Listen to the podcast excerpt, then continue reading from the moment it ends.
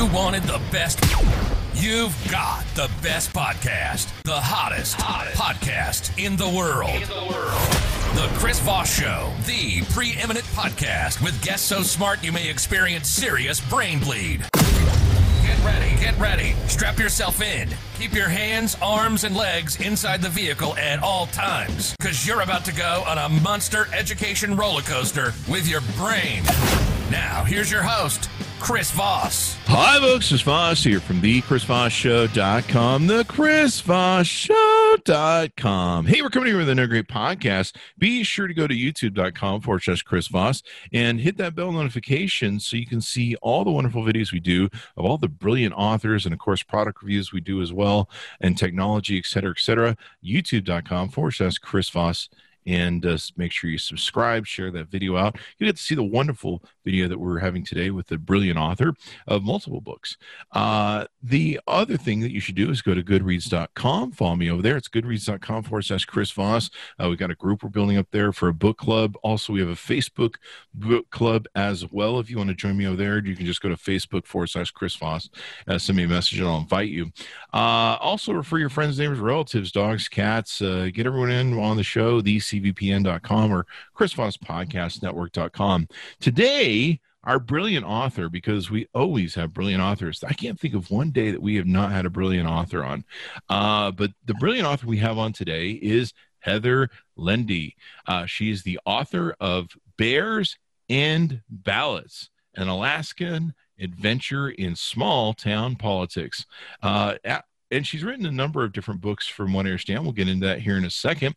But she's written many essays and stories, mostly about life and sometimes death in Haines, Alaska.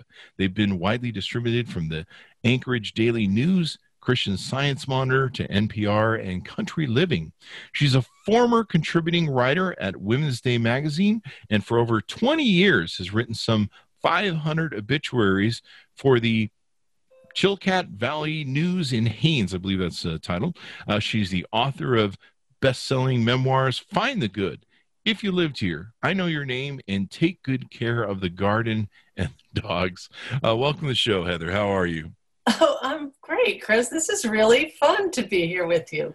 Thank you. It's fun for the, did you taking the time to come here? I'm looking at the bio on your website, and you've got some cute uh, uh, golden retrievers. Is that what those are?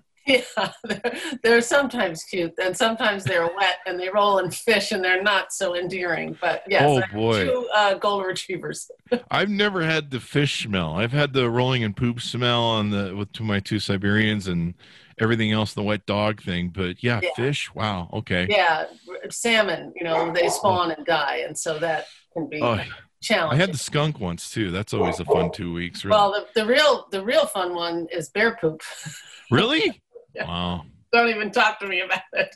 Note to self: never get boo uh, bear poop anywhere. No. Speaking of bears, let's talk about your book. You've written this wonderful book. Uh, give us your plugs where people can find you on the interwebs first. I'm really easy to find. It's just heatherlende.com. If you just Google my name, I have a website and I blog and there's pictures and it's kind of chatty about, uh, you know, life in Haines. So, and the books are found anywhere books are sold and, and most libraries too check out your local bookstores and uh, you know wherever you want to take and buy the book. Of course, you can get it at the big vendors.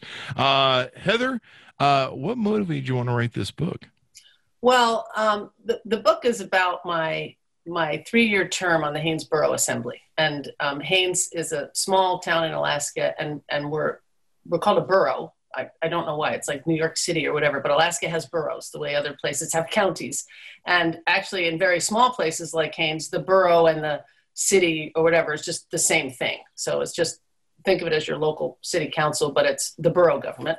And um, I ran in 2016, the same year that um, uh, Trump was elected, and served for three years until 2019.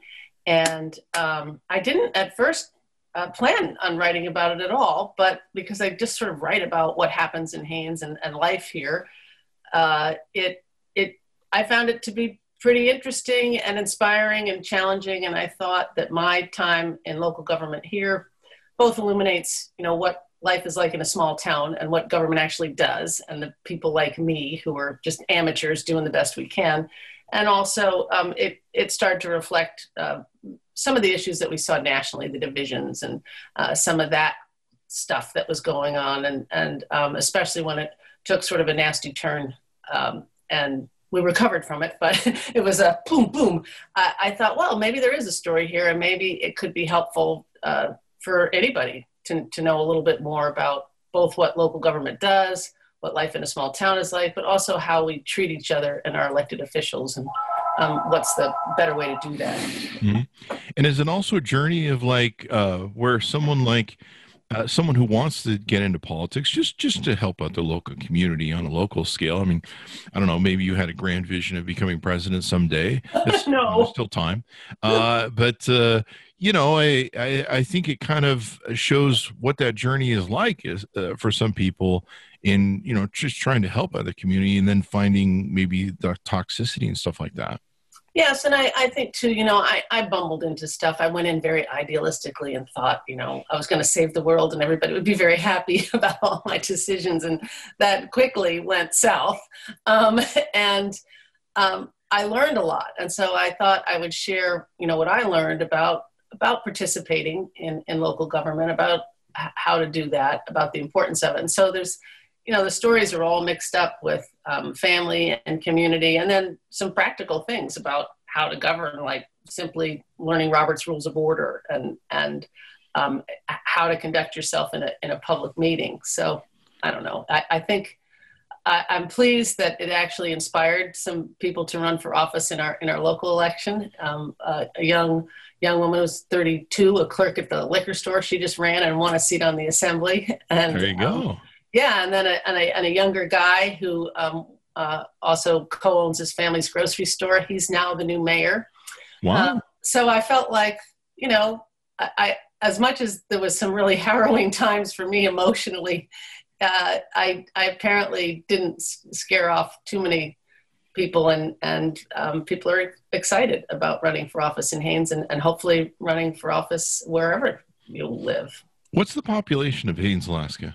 It's um, officially it's 2,500, uh, but that that's a little bit. It, that makes us sound bigger than we are because of our isolation. We're a ferry ride or a small plane flight from Juneau, Alaska. Oh, wow. So it's a, about a four and a half hour ferry trip, 45 minute flight.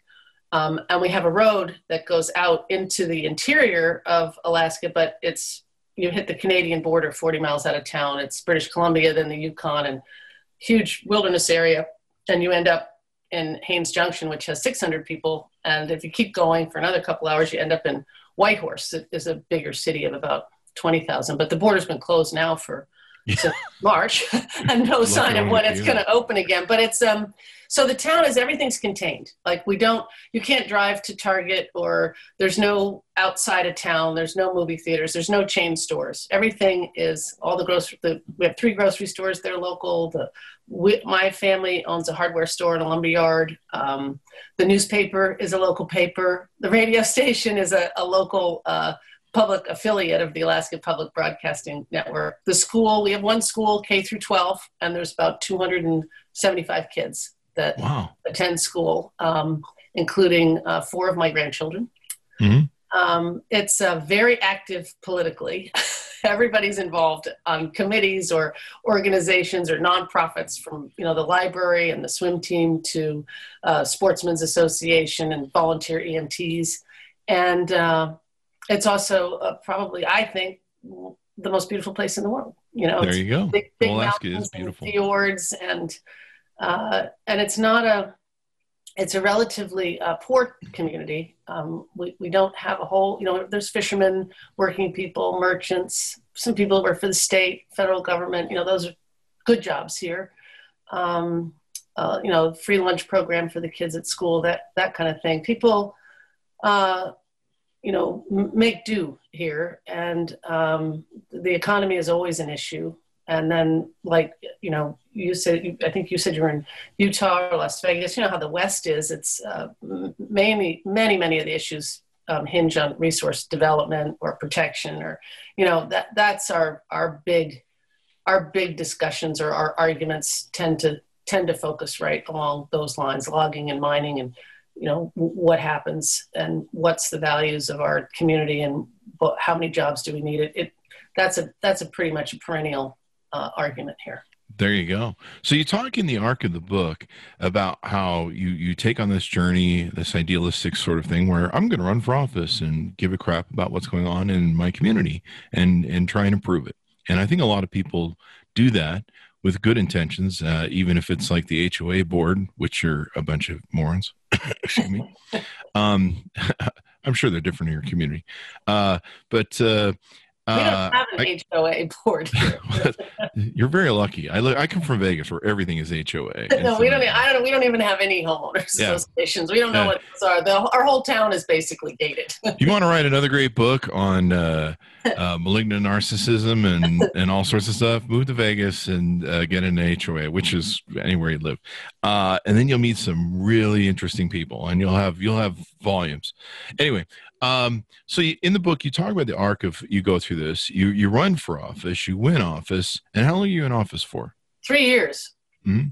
And then there's actually somewhere in there uh, that they try and remove you from office. Yes. Some of like, the competitors right away, pretty much. Um, really, um, the, the, story was there was I think there was six of us running for two seats, and the way our uh, local assembly works is that just the top two vote getters get the seats. There's not precincts or anything. So six people were threw their hat in the ring, and the two with the most votes won, and that was myself and the editor of the local newspaper, Tom Morphet. Um, and so, you know, right away we're more liberal, and um, the people whose candidates lost, and some of the candidates that lost, got really angry, and they said, "We're gonna, we're gonna recall you. We're getting you out of here. The wrong people voted. Big trouble." And it all also, you know hinge then, of course, on the national election mm. with Trump and, and, and Hillary and how, how did, how did the rest of the country get it right? Haines got it wrong. We went the wrong way, you know, and people were pretty angry. Um, and, and there was a bunch of decisions that were made within the first month I was on the assembly. One concerned a harbor vote, another one that was the manager was fired. And all of a sudden by Christmas, the recall was starting. and so um, I spent, I, I barely got on the assembly before three of us were being challenged and called misconduct and all kinds of terrible things that we had done. And um, and that process lasted almost nine months. It kind of dragged out because you had 30 days for this filing and 60 for that. And and it was like the whole time we were governing then every time anybody disagreed with the decision you made well then they could sign the recall petition. So it just kind of went like that so you just kind of keep adding votes as you go. Yeah mean you do that's what's going on right now well, there goes another signature there goes another signature um, you're sitting I, at the committee meetings and the people that come into the mic yeah, are yelling at you you're like and oh. they would say that they'd say okay we're going to recall you now and i'd be like oh and they'd say if you don't do that i'm recall oh, oh no and then um uh, you know, and I, I say it's funny now. It wasn't funny when I was involved. Sure. It almost, it really uh, sort of cut me to the, the quick. Because as you mentioned, I, I, um, I've written a lot of obituaries. I'm involved in the community in a lot of ways. I have five children that we've raised here. We have business, um, you know, library board, hospice, those kind of things that I do. And I just thought that goodwill um, would would carry the day and, and also you know I, I write about life here and my other books really in, in, many ways were all love letters to the community and you know this wonderful small town and the perfect rural not perfect but you know pretty darn good you know and um, uh, this one really sort of shook me uh, and but I, I came out on the other side um, thankfully the recall didn't um, happen and um, got more votes in the second election than I did in the first.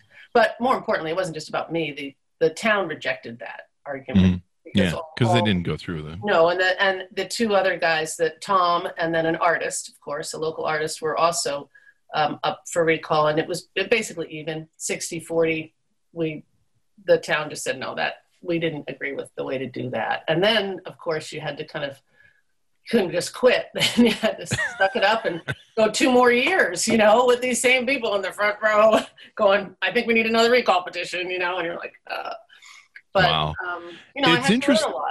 It's interesting about the book because it, it, it it's a microcosm of what's going on nationally is what you write about and and the toxicity in politics was it always this way in that little town or did a lot of this get set off by the divisive man that seems to have won an, or stolen an election in 2016 well, you know, I was um, I was in the swimming pool. I, I swim early in the morning. We have a community pool indoors, of course. It's Alaska, and there's the early bird swim is at like six o'clock. And there's one of my favorite swimmers is Joni Schneider, and she's a retired public health nurse, and she's like, I think she just turned 90, 91, and she's always at the pool in the mornings. And when I told her, you know, after I got on the assembly and we were talking, I said, Joni, I don't know how how did I ever get myself in this situation. She said, Heather you wrote about it in your first book. You said that you said way back, and if you lived here, that 50% of the people in Haines are happy 50% of the time, and that's you, are never going to please everybody here. You want to know better. And I was like, oh, Joni, you're right. She said, this has been like this forever around here, and and and I I guess I hadn't thought about that, but I do think I think the the way where Haines is is and, and probably other small towns too, but, but, but where there's hope is that even though we might have had these pretty kind of nasty disagreements that happened on Facebook or social media, like you see now, or people saying stuff that isn't true and, and mean to each other on all sides. You know, it goes when people get mad, they really get mad.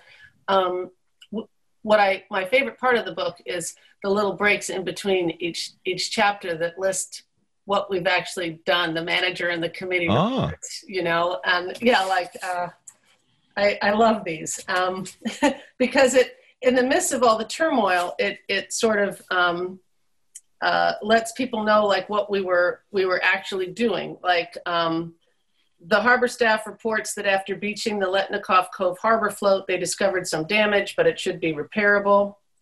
Uh, the finance department reports that tax statements are at the printers and should be distributed next week.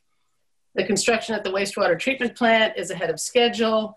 And, um, you know, or even one of my favorites is the, there's an ongoing discussion of an outhouse at Mosquito Lake that takes up, it's probably on every meeting that we had. And even after three years, we never did get that outhouse built. over an outhouse over, over the discussions of maintenance. Who was going to maintain the outhouse? So that was that's what it all hinged on, and we didn't have a plan for who was going to keep it clean. Well, I think what's interesting about your book, and I, I think you talk about this a little bit, or at least we, we get the concept of it, is that people always want stuff from their government. Like they want the roads cleaned, they want the road, yeah. they want the schools, they want stuff but they there there seems to be more and more and I, I talked to people who lived back in the nixon era and in the nixon era most everyone knew their senators they knew the names of their senators which is really weird today because i don't think hardly anybody can name their senators unless you're really into politics like i am.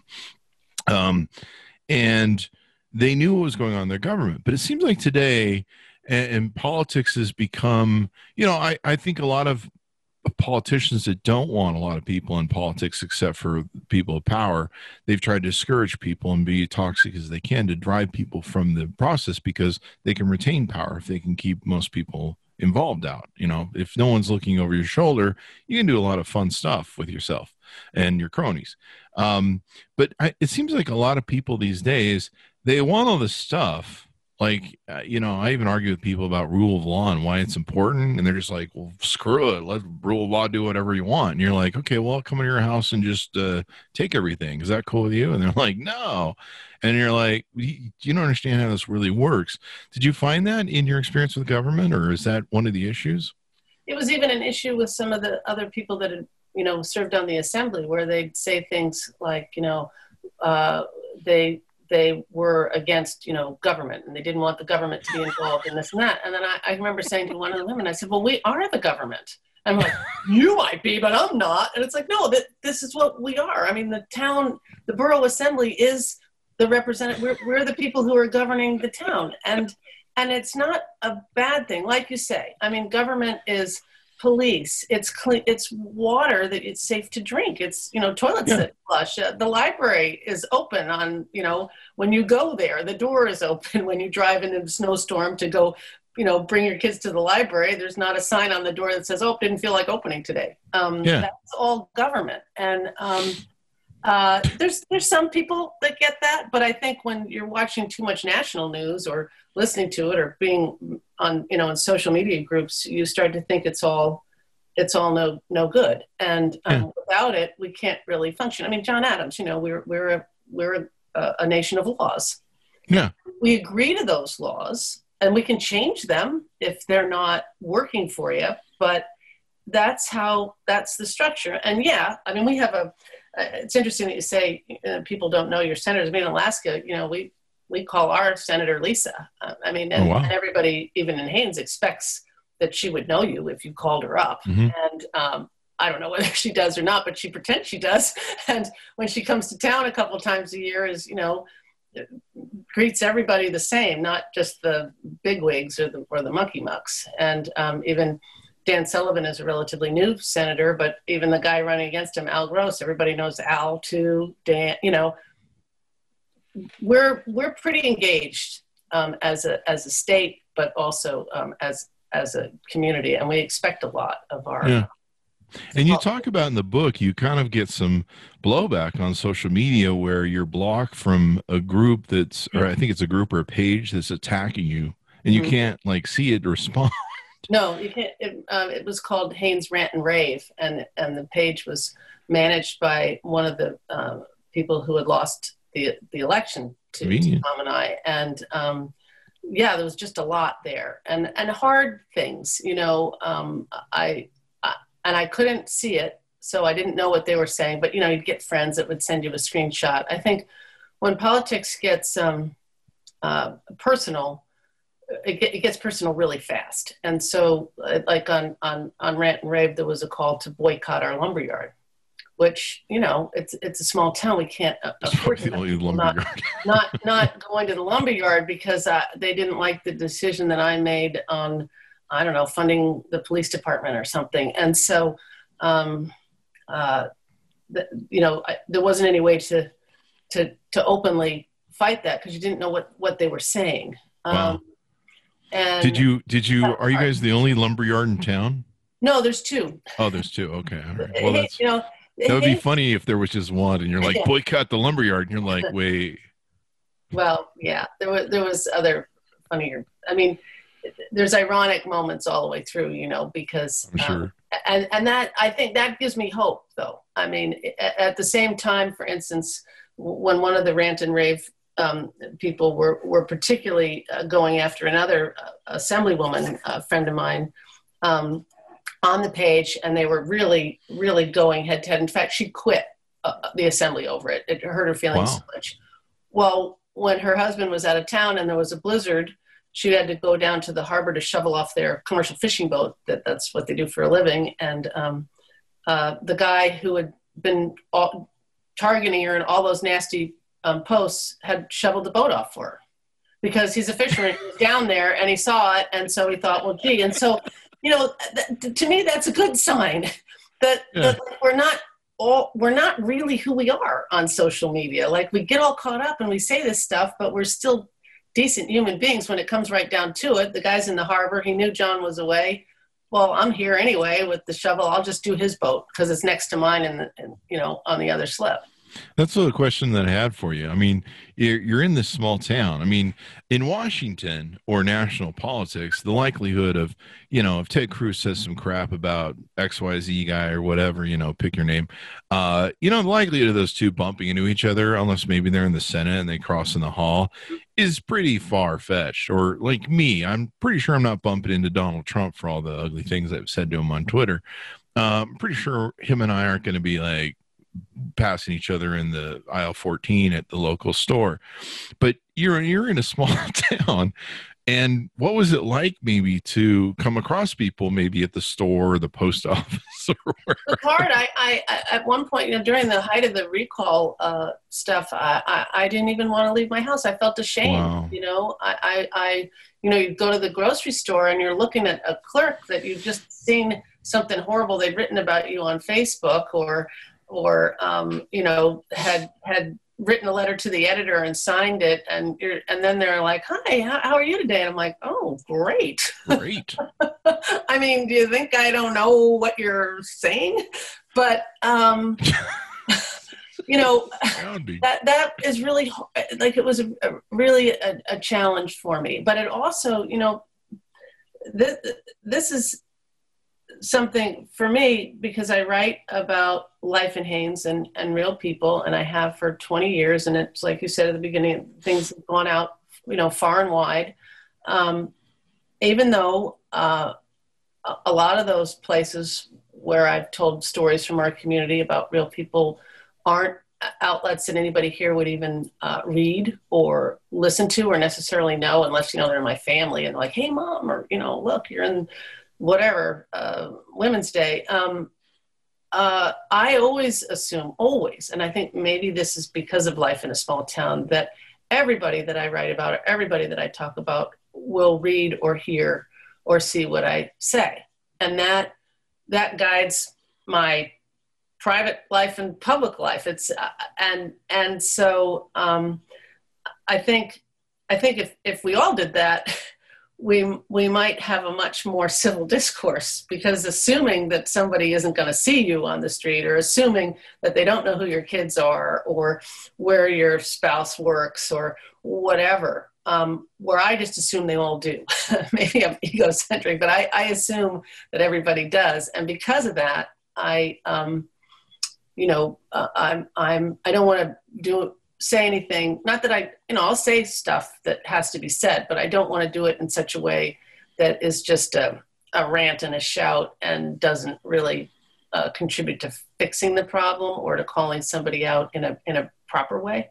Yeah, that's more productive too when you really think about it. I mean, that's the policy that I have. In fact, my policy is I tag whoever's in it that I'm talking crap about because I want them to know. And I, I'd love to hear the response too because then I, I get more to crack on. Uh, but that's just me. You know what I would do if I would have been you?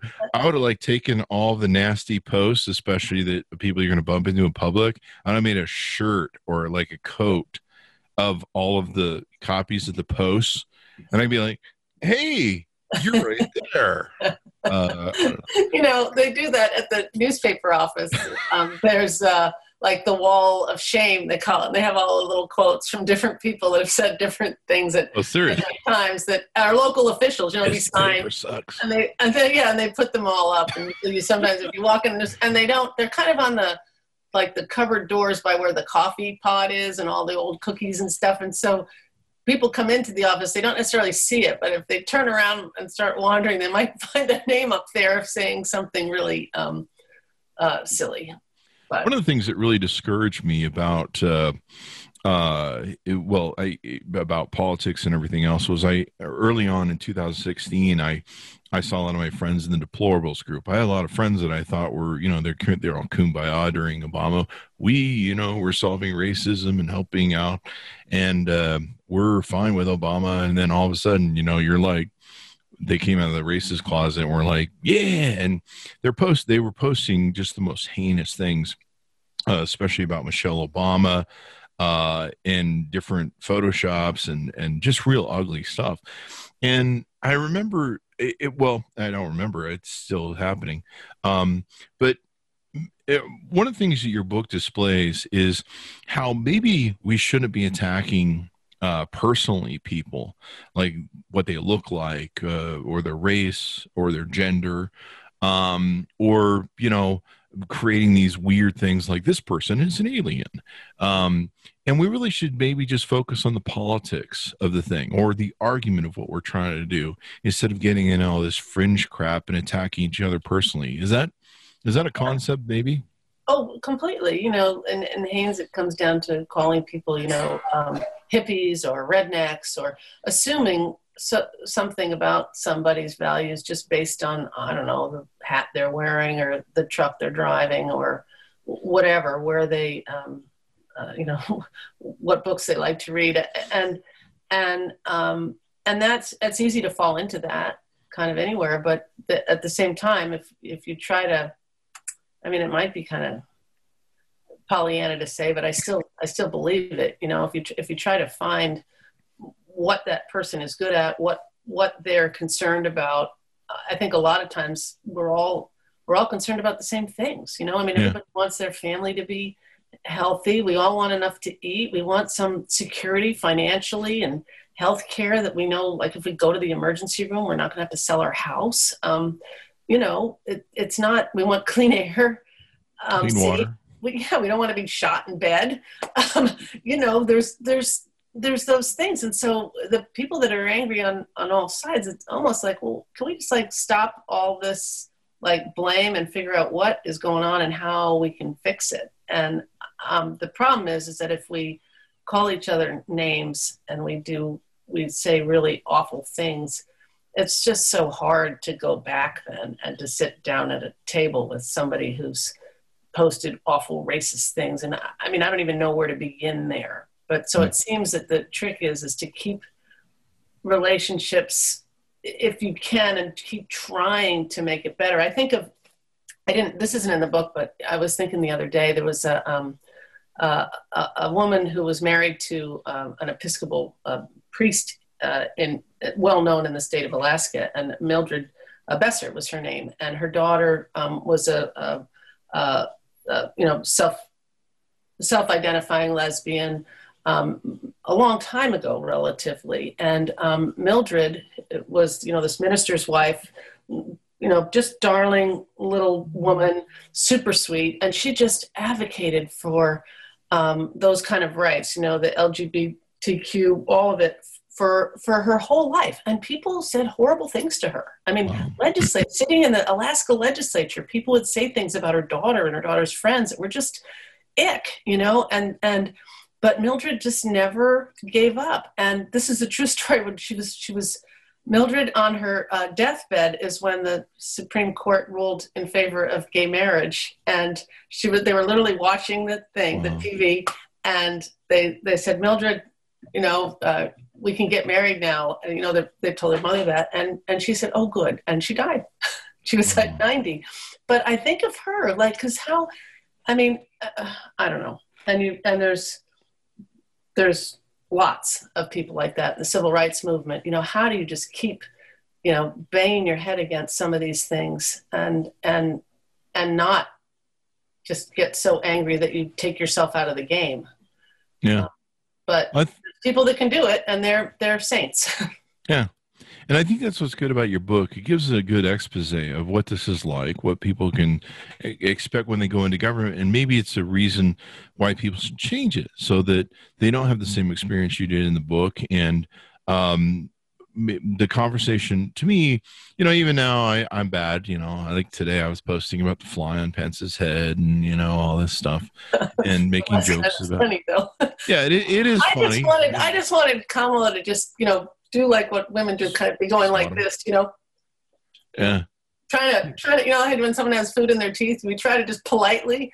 I thought that would have been something, and you know, have her gesturing. I, I would have liked to see that from her. I thought it was really funny. The Biden campaign is selling fly swatters now, so oh. there you go. Yeah. Uh, but but uh, you know, it, it, we really need to get back to topics. I think this is why. I think this is one of the reasons that politicians have uh, uh, really risen to power on on uh, dividing everybody, and then of course we we have these conspiracy theories now. So we've we've kind of gone from talking about the facts, arguing facts and details, arguing what the truth is of the matter, to arguing about how well you're one of these people, or you're this, or you're an alien from another planet, or lizard people, you know, in government, you know, like you see on the on the rags uh, on newsstands. Uh, to where now we've taken it to like a whole new level of conspiracy and social media has helped fuel this where you know now it's the qanon and you're part of this Illuminati, whatever. And I mean, we're really off the rails when it comes to back to the facts and arguments. What do you think about that? Am I, am I, am I correct? Or well, I think I what happens is, is people um, dig into their group and then they're in an echo chamber, and then it's like loyalty at all costs because the other side has been so demonized, and um, that's really. It's really hard when you're even in local government when there's a group of people that you knew were your supporters and you know they all weigh in on something that you actually disagree with. Um, and suddenly they're they're they're more furious with you than the other side was mad at you. You know it, it's, it's like i think the art of, of government is really one of compromise. And if the electorate doesn't allow the people they vote for to compromise and says, you know, we're going to recall you if you do, or get you the heck out of there, or we're going to be, you know, with with friends like that who needs enemies, and we've we've we've done that to ourselves. And I don't know, I I'm not sure how we can get out of it except with um, uh, maybe you know maybe there's hope if, if Biden is elected and and he generally is um, uh, you know nice to, to people who, who didn't vote for him or who are Republicans or, you know, because I even know as myself, I'm, I'm a registered Democrat. And um, when you talk about the Facebook stuff, I uh, there was a guy I know, I like him a lot, Joseph. I mean, I see him, he rides his bike around town. We're all friends, we all chat. And he posted this horrible thing on like the Haines Chatters, the community page about, you know, what's happening in town today, you know, that like how you know democrats are all evil go f yourself never you know uh, got to get rid of them all. And i i i usually don't respond to those things you know but i just remember i said joseph i thought we were friends. And he's like we are! Exclamation point. I'm like well i'm a democrat. And he's like oh i don't care about you. I wasn't talking about you. I was talking about them you know? And i'm like well when you say things like that and it, yeah. it, it, it it just makes people go like what? And and so I, I I don't know. I think I think a lot of it goes towards um, starting at the smaller problems and not the big national issues, and seeing you know getting on a committee to I don't know to turn a, a vacant lot into a park or figure out a better way to feed kids after school or you know something that doesn't have the the left and right politics but is more like a neighborhood thing i know you're, yeah. you're talking about homeowners associations and i'm not all that familiar with them but it seems like no matter what your politics, you could agree on a Christmas food drive for the poor or something. Yeah. Then you get to know somebody and you're not vilifying each other. What we have in Haines, one of the things that's nice, like what I, I like is I'm a volunteer for Hospice of Haines, and where we we don't have a lot of people that are dying at home because we don't have a lot of people, but maybe one or two official hospice clients a year. But mostly we we take care of elderly people who need help staying at home and they might not have family here or whatever and you know you get their mail for them or go to the grocery store take a walk or go to the pool or whatever whatever it is do the dishes um, go to church different things like that. And it's it's always a great way to bridge those divides because our you know for lack of a better term you know our hippie redneck thing well you have a hippie who's taking care of a redneck and they just love each other and they learn to it's not about what their preconceived ideas was but they're just you know the human connection is really strong one. And i think if you keep making those that's that's the way to do it. It's not policy. It's not a big proclamation. It's not even one person. It's on an individual basis make sure you're you know you're cross pollinating and this is what i think is great about your book. It shows the arc of all this. And and it, it's just a microcosm what goes on nationally. But you can really kind of see this the story on a very uh, relative level of seeing okay well wow okay this is really an issue. Um, let me ask you this. Does it come out of laziness where you know like i meet a lot of people and they say a lot of stuff and i'll be like where did you read that? And they're like oh no there's some guy spouting it. So i decide on social media so i said the trump is spouting it so i'm to just repeat it. And you're like well have you ever checked the facts on that? You ever looked it up on snopes? You ever uh, look whatever? And i've got some friends now that i've trained to do this so well that if i give them some sort of data or information they go where'd you get that chris and I go, uh, okay, from WAPO. and you're like, well, where's the link? We got to read it. And th- that's good, though. I want them to challenge me. But it almost seems like it's laziness. And I, I didn't live in the 70s, so I can't validate uh, that people knew their centers. I hear that a lot. And I hear a lot about how people were just more involved and they understood some of the concepts you talk about in the book. Um, do you think it's more about laziness? And then also maybe people have just become so programmed to, not care about politics because they think it's mostly toxic and their leaders are just pushing them around like chess pieces?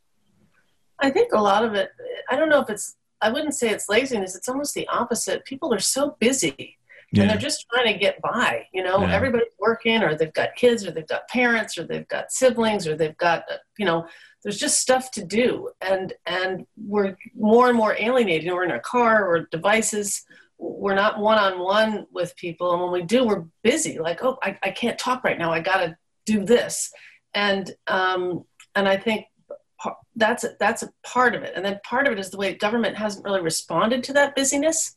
I mean, if you even look at when they say, why did 50% only, you know, 50% of people voting would be huge, right? Yeah. And, and, and yet we don't even have that. And why will, you know, election day is Tuesday. Okay. I mean, even all this stuff about how to get an absentee ballot and do that, it's complicated. And you got to go online. And what if your internet's down or your kids are calling or it's, and I'm not excusing that so much, but I think it's, I just don't think government has made itself accessible Mm-hmm. And even you look at you look at the national government. I mean, those people don't look like us. They don't yeah. even look like America. They're all they're in limousines. I mean, they're in limousines and they're, they're ties and dresses and face work and um, and they, they all have aides and people carrying their bags around and um, shopping for them. And it's like uh, it's almost like the royal family or something. Um, yeah. we're not we're not like that. And so to even to get through to them you know you try to email and there's you know how many how many people do you have to get through to to just get to your representative. And what yeah. you get when you're all done with it you get this email that just says what you could have read in the paper anyway. Some it does, you know, dear dear constituent thank you for reaching out to me. This is my position on this and there's 10 pages and you know so what? You know i think you i think you nailed it on the head because I've been watching the de-evolution of the middle class, um, it, moving it into the lower class since the 80s. And there's a lot of documentation on and books on a lot of the stuff. Some of we talked about on the show, but I think people are just pushed to the point where they can only handle so much. They've got so much on their plate. I always remember that that uh, if you remember the movie Network, I think it was in the 70s. I'm not, I'm not going to take it anymore. yeah, and and he there's this uh, thing that it just always rings in my head whenever we discuss stuff like this, where he goes, he goes, Look, man, at the end of the day, I come home tired. I just want my radial tires. I want my TV. I want you to leave me alone and just let me have some peace for five freaking minutes, man. And that I think that's I think you nail it on the head. I think that's the way a lot of people feel. But sadly, things aren't going to get better that way, and certainly they haven't gotten better by us, you know, going. I'm not going to be involved in politics. I'm not going to pay attention. I'm not going to vote. I'm sure it'll work out. And and I think I think the more that we've disconnected from staying as informed public republic and then and then not voted and not care and more people you know i see this on facebook all the time. People be like i don't talk about politics. Politics is bad. People talk about politics is stupid. I'm like dude don't don't shame people who want to get involved who want to get educated and care. Um, that's actually the problem the people who don't care. Like if we actually had that voting block the other 50% in america that voted and cared we would be able to to come to a majority of probably reason or unreasonability. I mean, it could go either way, really, when you think about it. Uh, but at least we'd have like everybody in, you know. Uh, I'm all for like I, I, wish like I think it's Iceland or Greenland. Like it's against the law if you don't vote. Like you have Australia to vote. Too. My son lives in Australia, and and they they actually um, uh, fine you if you don't vote. They take it off your uh, they take it off your um, you know tax returns or whatever. They add it to your your your Good. income tax if you don't vote. Good, because because you know the thing the thing that I hate is people who don't vote and then complain. I just want to punch them in the face because I'm like seriously, like if you didn't if you didn't vote, I don't want to hear from you complaining because and and and so anyway uh what are some things that surprised you when you went through the book uh maybe that stuck out or maybe will stick out to readers what surprised me um i think what surprised me was how how hard the work is um that that's one thing you know the the even in a tiny town like haines with the assembly meeting supposedly every two weeks, but then there was all these committee meetings in between. I mean, it was a for volunteers, it was probably 20 hours a week sometimes of, of time spent in, in meetings in the evenings, at lunchtime, and, and then just our packets for the each assembly meeting would be sometimes 150 pages. Wow. And there'd be all this stuff like you'd look at sewer and water. You know, they give you all the information to make the decisions, but I, you know, I'd sit there poring over engineering drawings of a, a roll-on, roll-off freight dock, and it's like, I, I don't know. I mean, I hope this is okay. Uh, you know, it's it's like millions of dollars. Does it is it going to work? Well, this guy says it is, and that guy does. But then someone will come to the meeting and say, "Uh, uh that's a bet," and you're like, "Is it? Oh, wait, is he right?" Because we need to know. And you know, there's there's things like that. It's a it's a tremendous amount of time uh, commitment that people who are, um, uh, you know, uh, in at least at the local level, and I can only imagine how how that is multiplied as you as you you move up in in county or state or you know federal government. Um, so there's that. Um, I think um, the other thing that uh, that that surprised me. I mean, I guess I knew it, but it was really reinforced um, when when I was on the assembly. Is that you know the towns, our town really runs on our public employees. It's not really the the assembly. I mean, we, you know, we go in and out every three years or six years. Nobody's even served. No, I mean, I think maybe someone might serve 10 years, but then we have every year, you know, we're giving little pins and prizes for employees that have been there 20 years, 30 years, you know, at the library, at the sewer plant, at the fire department, um, public works. You know, that stuff happens even when there's no manager or even when the assembly is all fighting with each other. Like you say, I mean, the roads still get plowed, the lights still go on everything is rolling because people get up in the morning and go to work.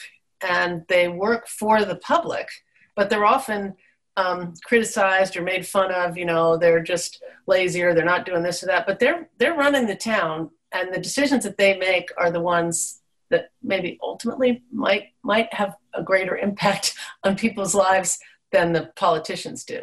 Oh yeah. I mean if if the roads aren't you know, I up here in Utah, I spent uh, about 20 years here years ago. Uh, man, if the, if those snow if those roads aren't snowplowed, you're an unhappy camper. And uh, it, it's even amazing to me sometimes on social media, people be like, ah, "We shouldn't pay the government taxes" or something like that, and you're like, "Do you understand how the whole thing works? Like the system of the roads and the highways and the freeways, like, and and maybe people are more entitled today or something. I don't know." Uh, social media seems to be, you know, before social media, people used to do angry stuff in their car. And there's this concept of psychology where when people are in their car, they kind of think they're in a special bubble that they're not really in the world and they're masters of their own car. And I don't know, they can do whatever they want and scream at people and run people off the road. But then when they hang out with each other, they're fine. And that, that concept of psychology seems to be extended into social media, wouldn't you say? Yeah, I don't know. I mean, it's a it's such a interesting thing because you know I'm a grandma, and so I, I like Facebook to see my family, you know, the grandkids, the old friends from college, you know, that you reconnect with. It, it seemed it all seemed so wonderful when it first started, especially living in Alaska and having been born and raised on the East Coast. It was like a miracle, you know. All of a sudden, I'm seeing all this, and and then it just all kind of went south.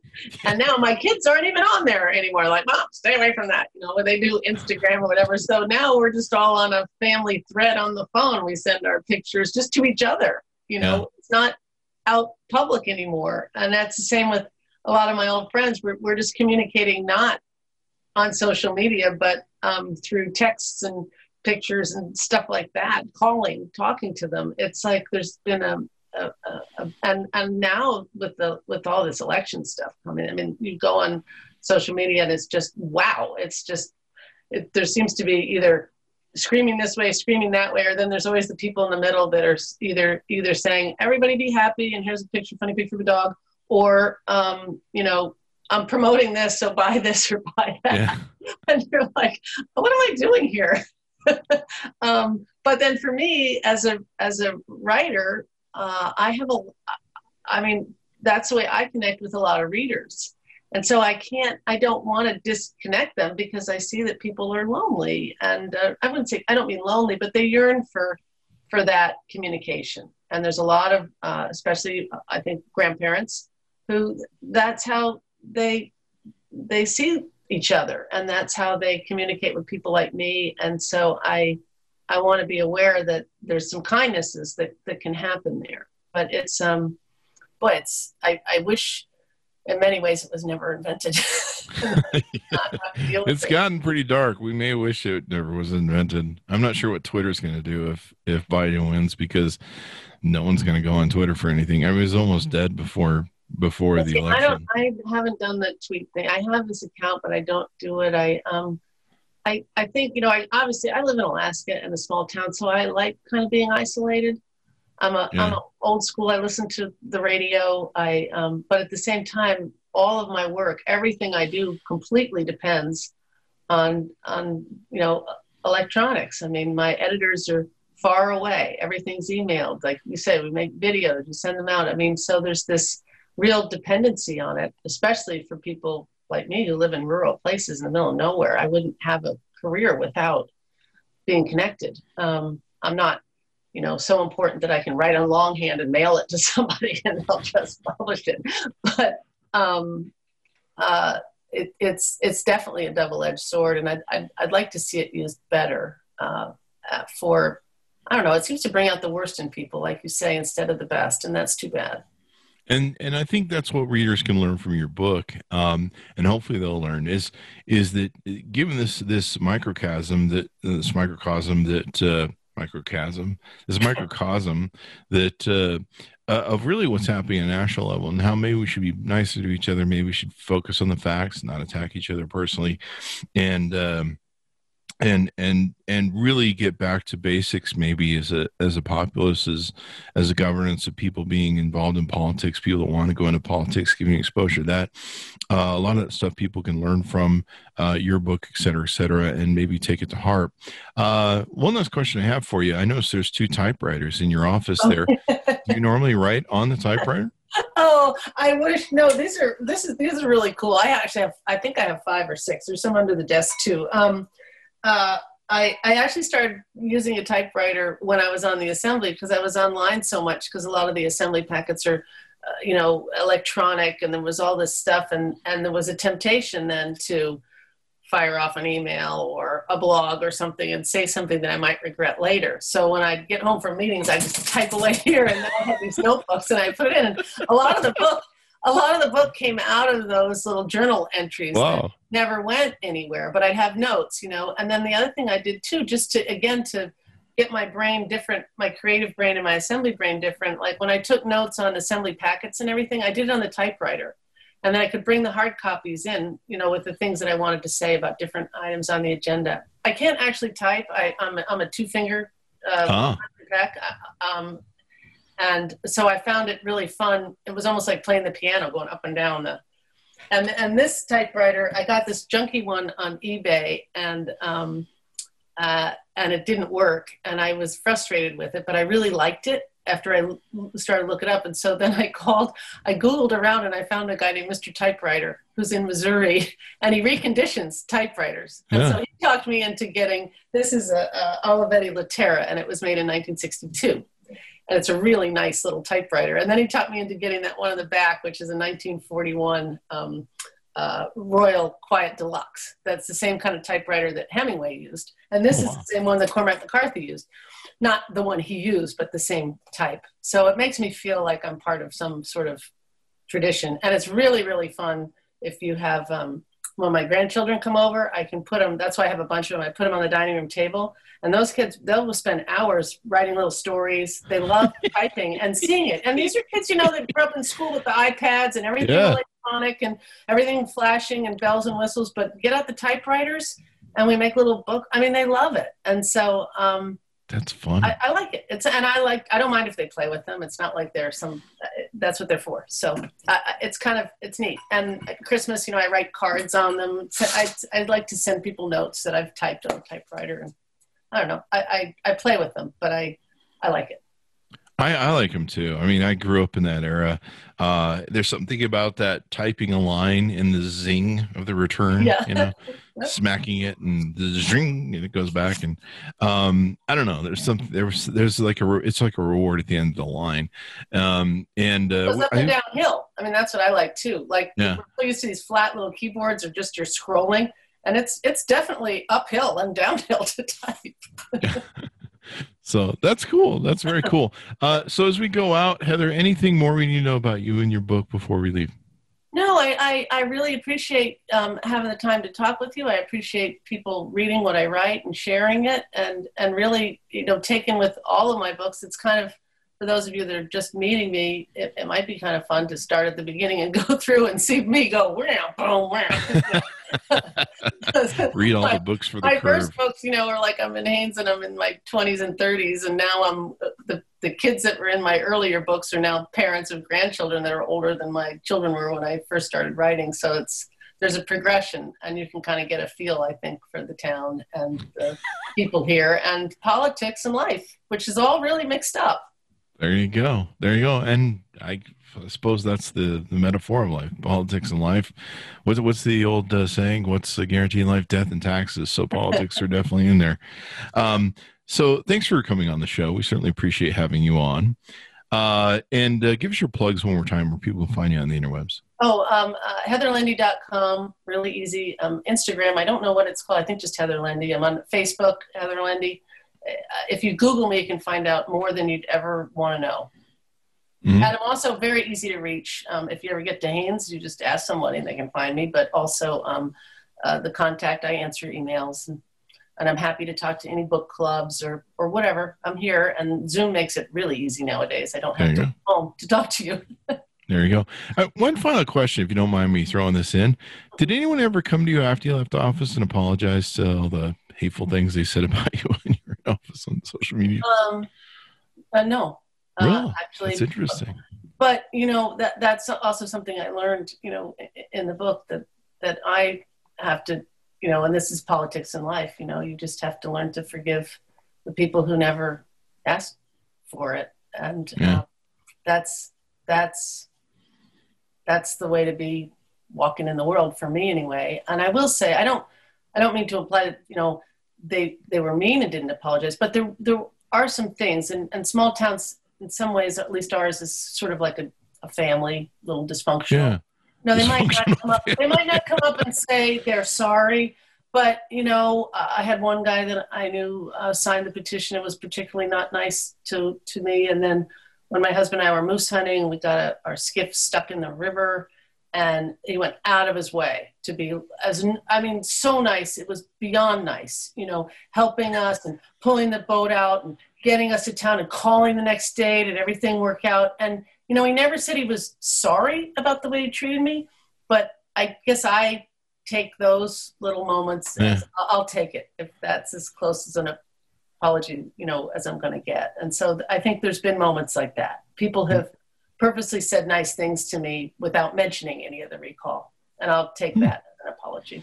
Maybe that's the uh, analogy for America. We're just a big dysfunctional family that, you know, Canada sits around and goes, Jesus Christ, these people again.